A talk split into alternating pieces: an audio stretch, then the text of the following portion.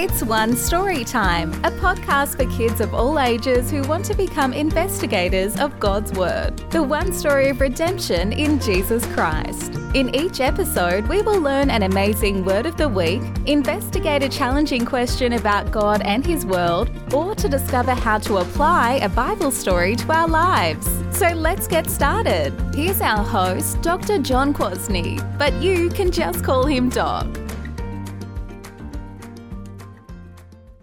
Welcome back to One Story Time. It's so good to be with you again. One of the things Christians do a lot is pray. We pray at meal times. We often pray when we get up in the morning and definitely at bedtime. We pray during the worship service Sunday morning and Sunday evening.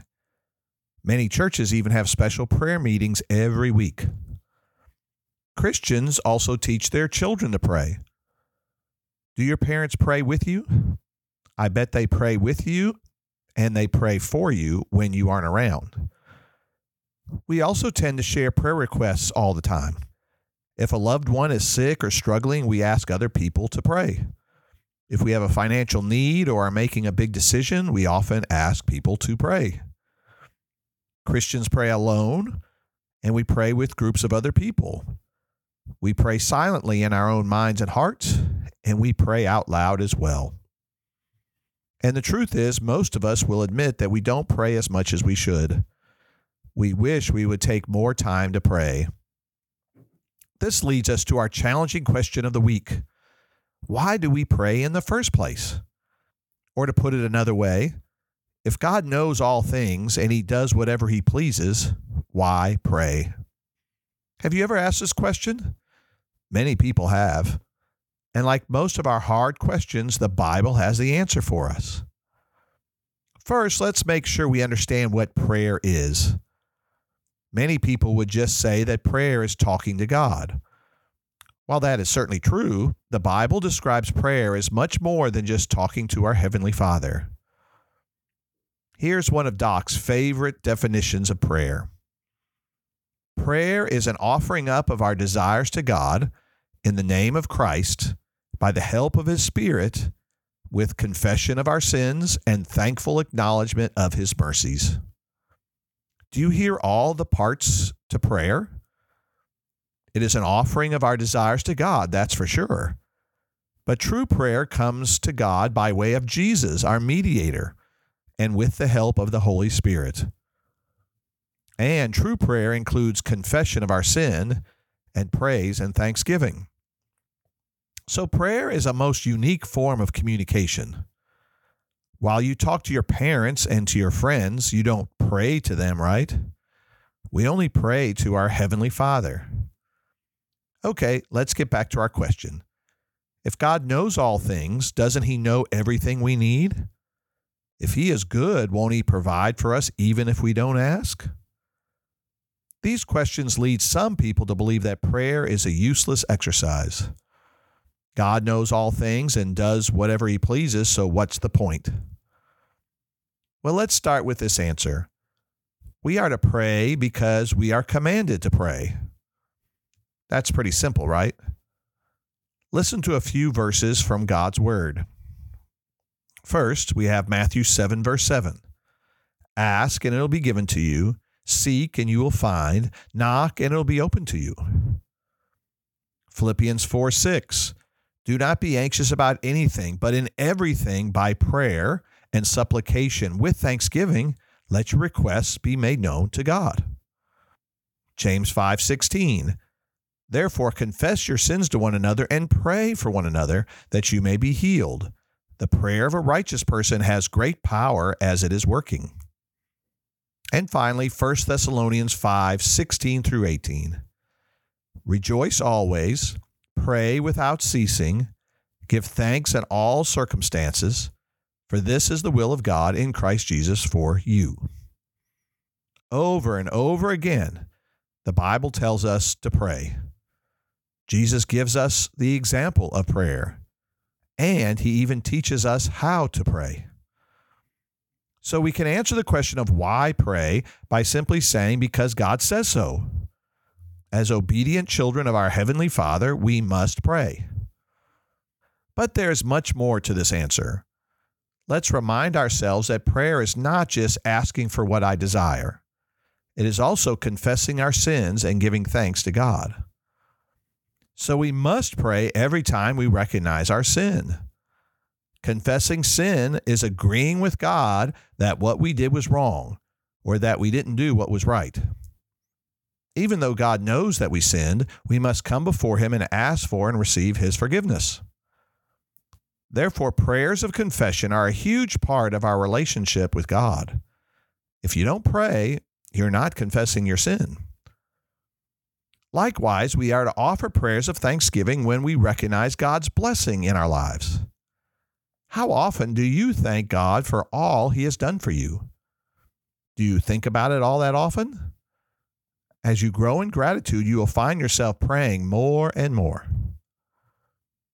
So now we return to the question of asking God for what we desire, whether for ourselves or for someone else. Why should we ask things from God who already knows what we need?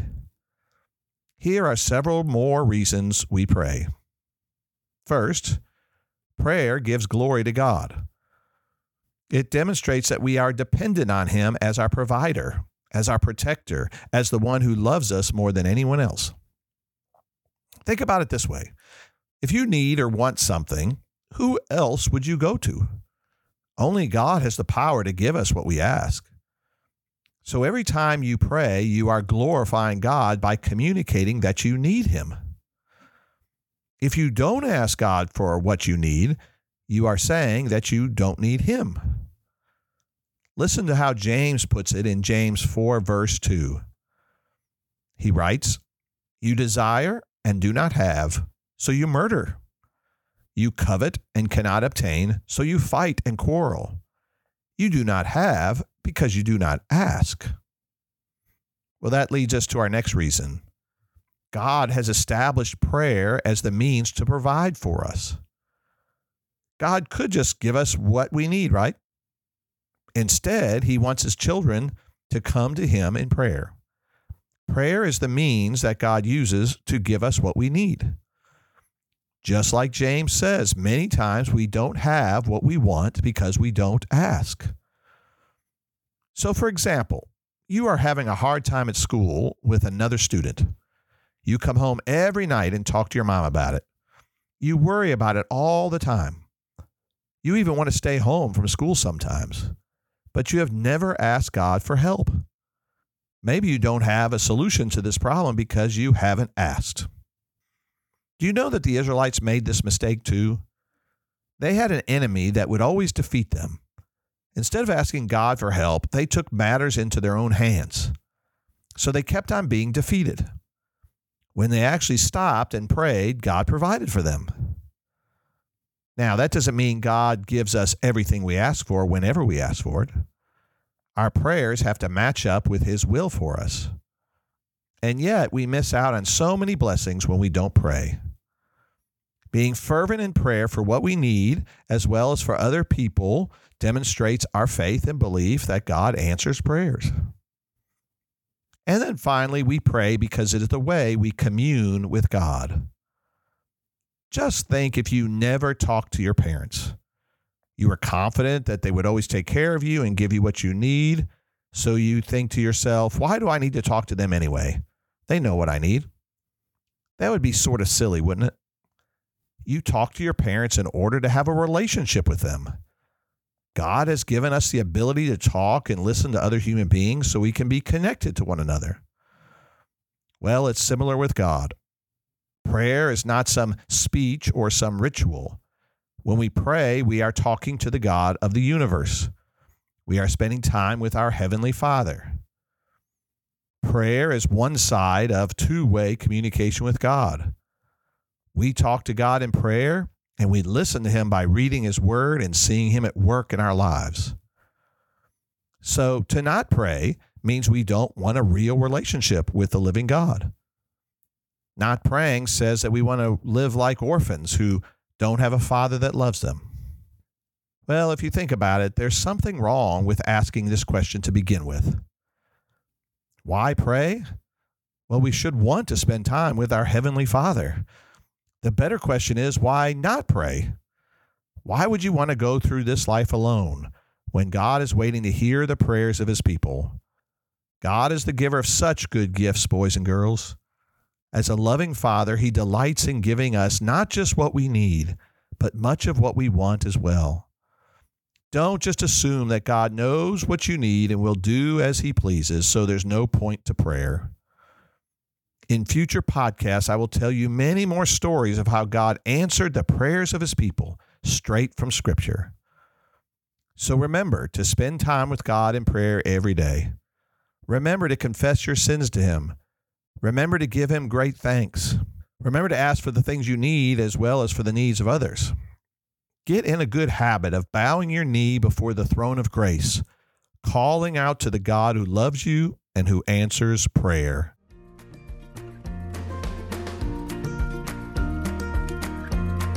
Thank you for investigating God's Word with us today. One Story Time is brought to you by One Story Ministries, provider of Christ centered Bible curriculum for the church, home, and school. You can discover more about our resources for children, youth, and adults by visiting onestoryministries.org. Please share this podcast with your friends, family, and church so you can talk about it together. Until next time, keep learning, loving, and living out God's Word.